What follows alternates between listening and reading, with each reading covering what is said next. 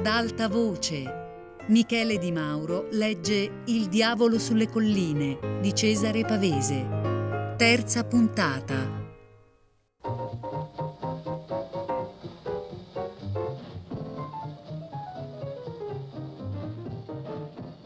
Quella notte ballò anche Pieretto, perché Rosalba tenne testa a Poli e cercava di umiliarlo. Non so quanto liquore si era bevuto tutti quanti. Pareva che la notte non dovesse più finire, ma l'orchestra aveva smesso da un pezzo e Rosalba chiamò un cameriere e voleva che Poli pagasse e ci portasse tutti quanti a colazione al Valentino. Vedevo agitarsi l'abito rosa nel cerchio del paralume l'ultimo acceso sullo spiazzo, e dal po' salivano folate notturne di freddo. Siccome Poli, incaponito, riattaccava a discorrere con Pieretto e il cameriere, Rosalba scappò sull'automobile e si mise a strombettare. Allora uscirono il padrone, camerieri, clienti che bevevano l'ultimo al banco, e Rosalba saltò a terra e chiamò Poli, Poli!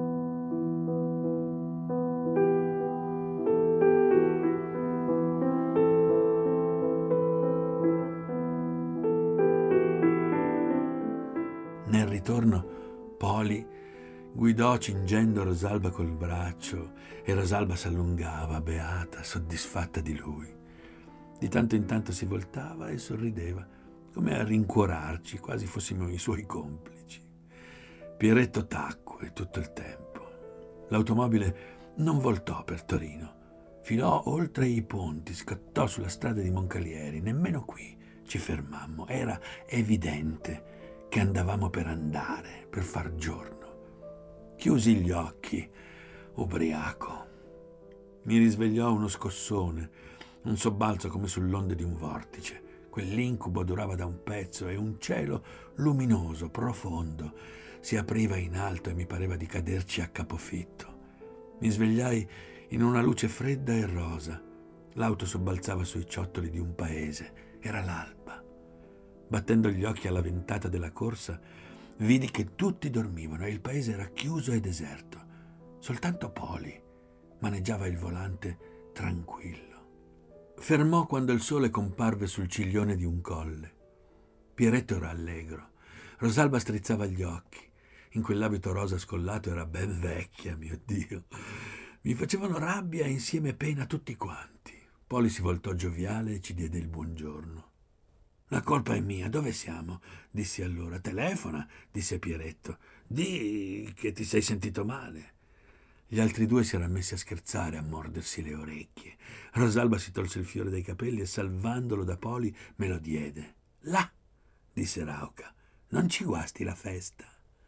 Per tutto il resto che durò la corsa, fiutai quel fiore e ci patii. Era il primo che una donna mi dava e doveva venirmi da una tipa come Rosalba. Ce l'avevo con Poli, dopo le storie della notte. Spuntò il campanile di un altro paese. Giungemmo in piazza, per una viuzza porticata sotto balconi panciuti e nell'ombra del mattino una ragazza spruzzava sui ciottoli acqua da una bottiglia. Nel caffè l'impiantito di legno era anch'esso già annaffiato e sapeva un odore di cantina e di pioggia. Ci sedemmo a una finestra contro il sole e chiesi subito del telefono. Non c'era. La colpa è tua, disse Poli a Rosalba. Se non mi facevi ballare, se tu non bevevi, scattò lei, non capivi più niente, sudavi cognac dalla pelle. Lascia andare, disse Poli. Chiedi ai tuoi soci i discorsi che hai fatto, gridò disgustata. Chiedilo a loro, hanno sentito, disse Pieretto. Discorsi importanti. L'innocenza e la libera scelta. La donna che ci serviva e sbirciava Rosalba ci disse che all'ufficio postale esisteva un telefono. E allora feci per alzarmi e chiesi a Pieretto il portafoglio. Si alzò anche Rosalba, mi disse: Vengo con lei, così mi sveglio. Qui c'è odore di manicomio. Uscimmo così in piazza, noi due. Lei in rosa, alta e magra. Uno spettacolo. Dalle finestre si sporgevano teste, ma la strada era ancora vuota. A quest'ora sono tutti nei campi, dissi per dire qualcosa. Rosalba mi chiese una sigaretta. Eh, comuni Macedonia, dissi. Si fermò, si fece accendere, mentre era accostata, disse ridendo sottovoce con sforzo. Lei è più giovane di Poli. Buttai vivamente il cerino che mi scottò. Rosalba continuò avvampando. Più sincero di Poli. Mi scostai, sempre guardandola. Ci siamo, disse lei. È la mia pelle, non ci badi. Adesso mi dica una cosa. Volle sapere raucamente che cosa avevamo fatto in quei giorni insieme con Poli. Quando cominciai con l'incontro, sbatté gli occhi. Poli era solo? Voleva sapere. Ma allora perché proprio a mezzanotte in collina? Più di me, le dissi, conoscevano Poli, Oreste e Pieretto. Io ero andato a dormire, ma Pieretto era stato con lui tutto il mattino. Poli sembrava un po' bevuto, come sempre del resto. Chiedesse a Pieretto, che avevano molto parlato. All'istante capì che Rosalba non aveva perso tempo e già ballando, interrogato Pieretto, mi fissò con quegli occhi. Seccato, mi distolse e riprendemmo a camminare sui ciottoli. Mentre nell'ufficio aspettavo la via libera, dissi a Rosalba che fumava sulla porta. Oreste conosce Poli fin da ragazzo. L'altra notte era con noi. Lei non rispose e guardava la strada.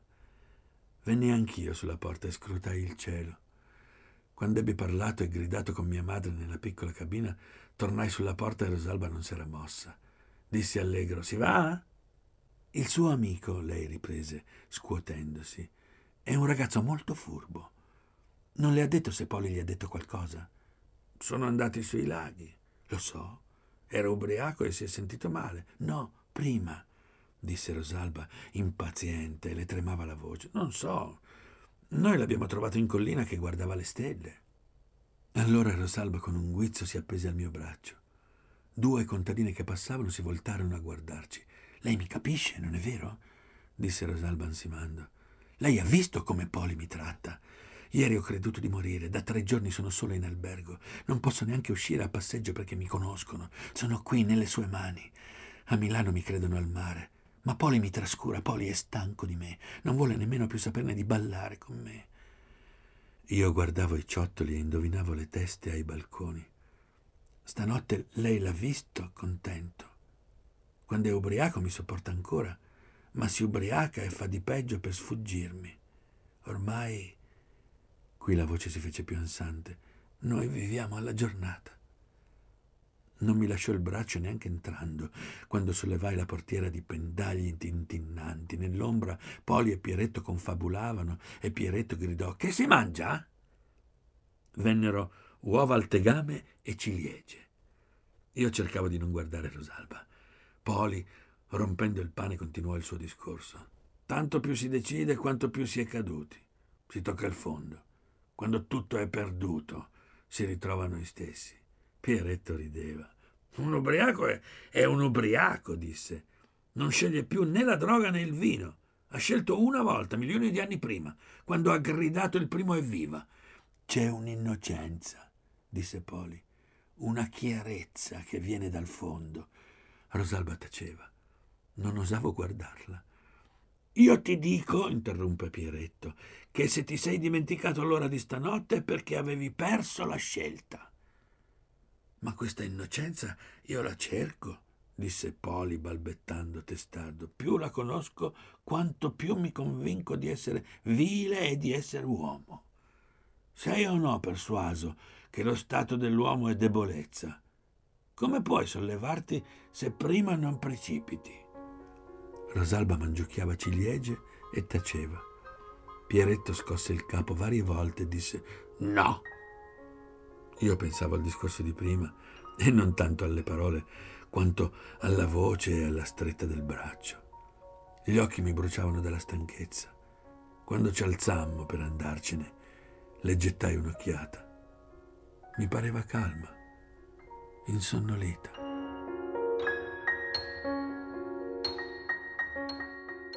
Li lasciammo sulla porta dell'albergo, nello squallore del mattino sprecato.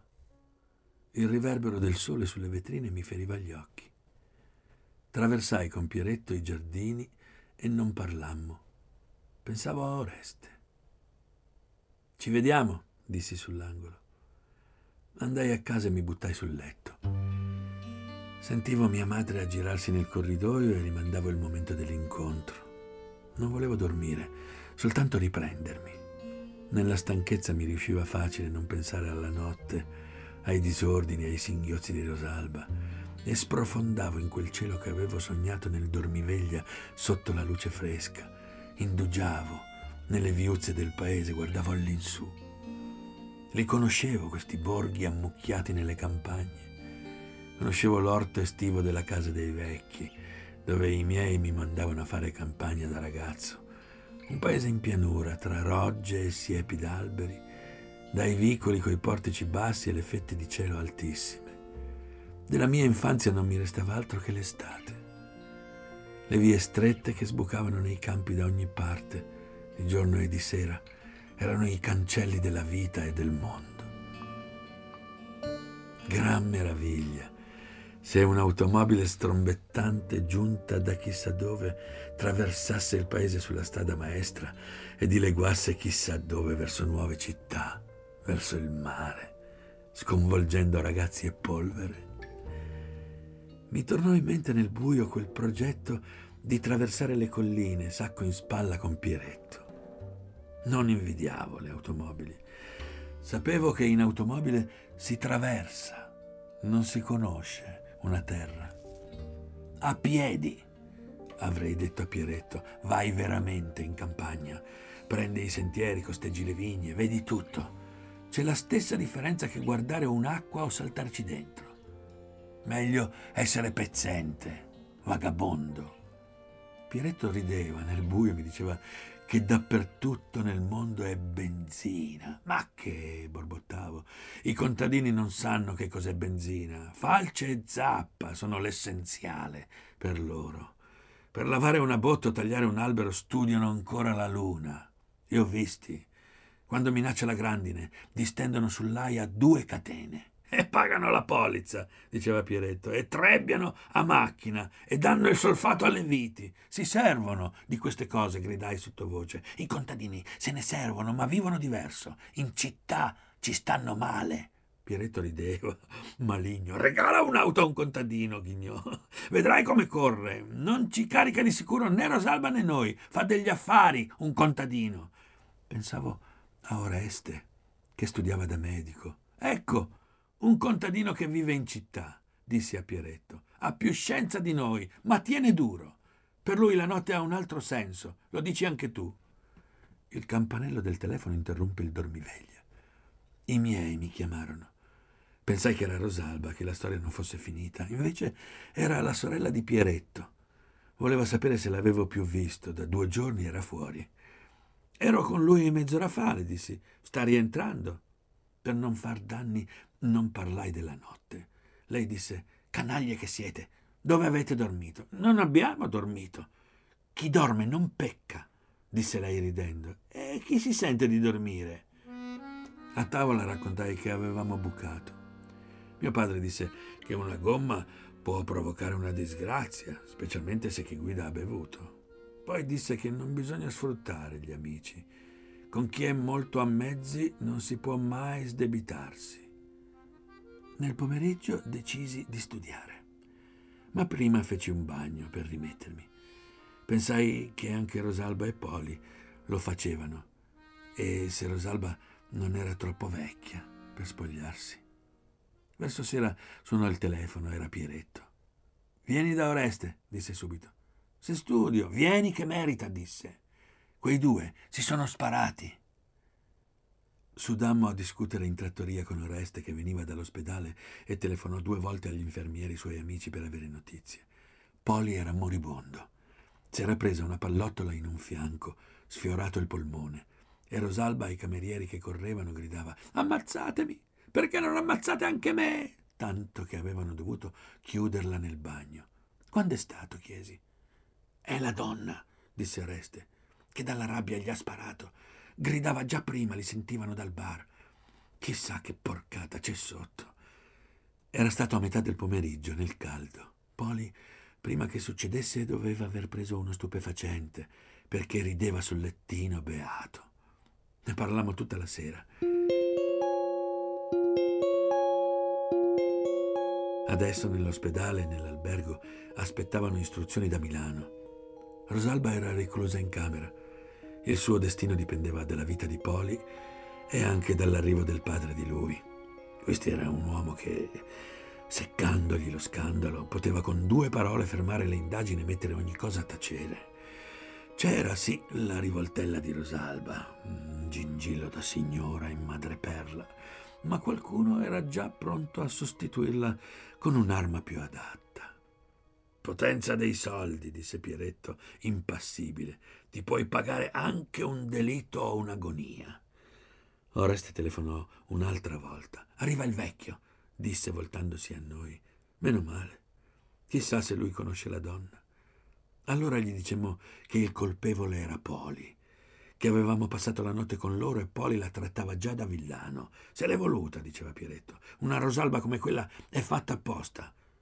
Io torno all'ospedale subito, disse Oreste. Gli trasfondono il sangue. Quella notte passeggiai con Pieretto. Ero esausto dall'agitazione e dal sonno e lui rimuginava, diceva le sue. Gli confidai che al mattino Rosalba mi aveva chiesto di Poli. Era chiaro che doveva succedere così, disse Pieretto. Tutto una donna può accettare, ma non che l'uomo abbia una crisi di coscienza. Sai che cosa lei mi ha detto stanotte? Che con tanto che è giovane, Poli non volta più la testa a guardare una donna. Che cosa facevano in collina? ha chiesto a me. Avrebbe preferito che facesse il porco. Sono cose che una donna capisce. Allora dissi che per me faceva il porco, che tra la coca e la libera scelta mi sembravano tutte bestialità. Pigliava in giro, ecco che cos'era. Ebbene che gli stava la botta. Pieretto sorrise e mi rispose che morisse o vivesse Poli era sempre un bel caso quello che c'era toccato. Tu non puoi credere, disse. Che cos'è che cerchiamo tutte le sere per le strade? Qualcosa che rompa e svari la giornata. Vorrei vedere se toccasse a te. Ma se, se tu pensi giorno e notte come uscire dalla gabbia, perché credi che andiamo oltre Po? Soltanto che sbagli. Le cose più impreviste succedono in una stanza a Torino, in un caffè, sopra un tramvai. Non cerco le cose impreviste. Beh, disse lui, questo mondo è dei poli. Convinciti. L'indomani Poli fu ancora tra vita e morte e gli trasfusero altro sangue e sudava nel lettino. A detta di Oreste, tra che suo padre lo vegliava e che adesso aveva smaltito la droga, sembrava un bambino impaurito che stesse per piangere. Il vecchio era andato subito nella notte da Rosalba. Che cosa si fossero detti non si sapeva, ma Rosalba l'avevano chiusa in una casa di suore e di omicidio non parlava più nessuno. Disgrazia, diceva il primario parlando con gli assistenti. Erano queste le notizie che piacevano a Pieretto e Oreste lo sapeva. Povero Oreste, andò sul punto di perdere i suoi esami. Teneva i turni al capezzale di Poli come un infermiere. Parlò col vecchio commendatore, si fece conoscere, disse che costui discorreva di campagna, delle coste e dei raccolti come chi se ne intende. Arrivava all'ospedale sulla macchina verde di Poli, guidandola. Era lui che al mattino mandava Oreste a dormire. Finalmente venne la notizia che Poli se la cavava. Anche Pieretto andò a trovarlo. Disse: È sempre lo stesso. E legge Nino Salvaneschi. Io non ci andai, risoluto. Ne parlammo ancora per qualche giorno, poi Oreste ci disse che l'avevano spedito al mare, in vagone letto.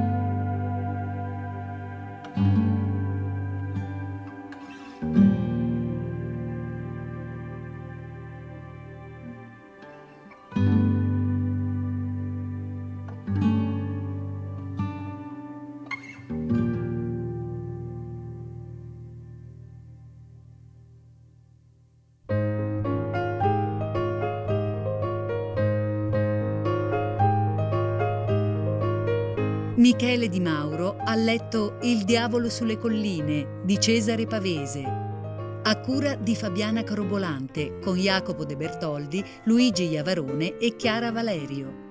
Tutte le puntate su Rai Play Radio. Ad alta voce è un programma Rai Radio 3.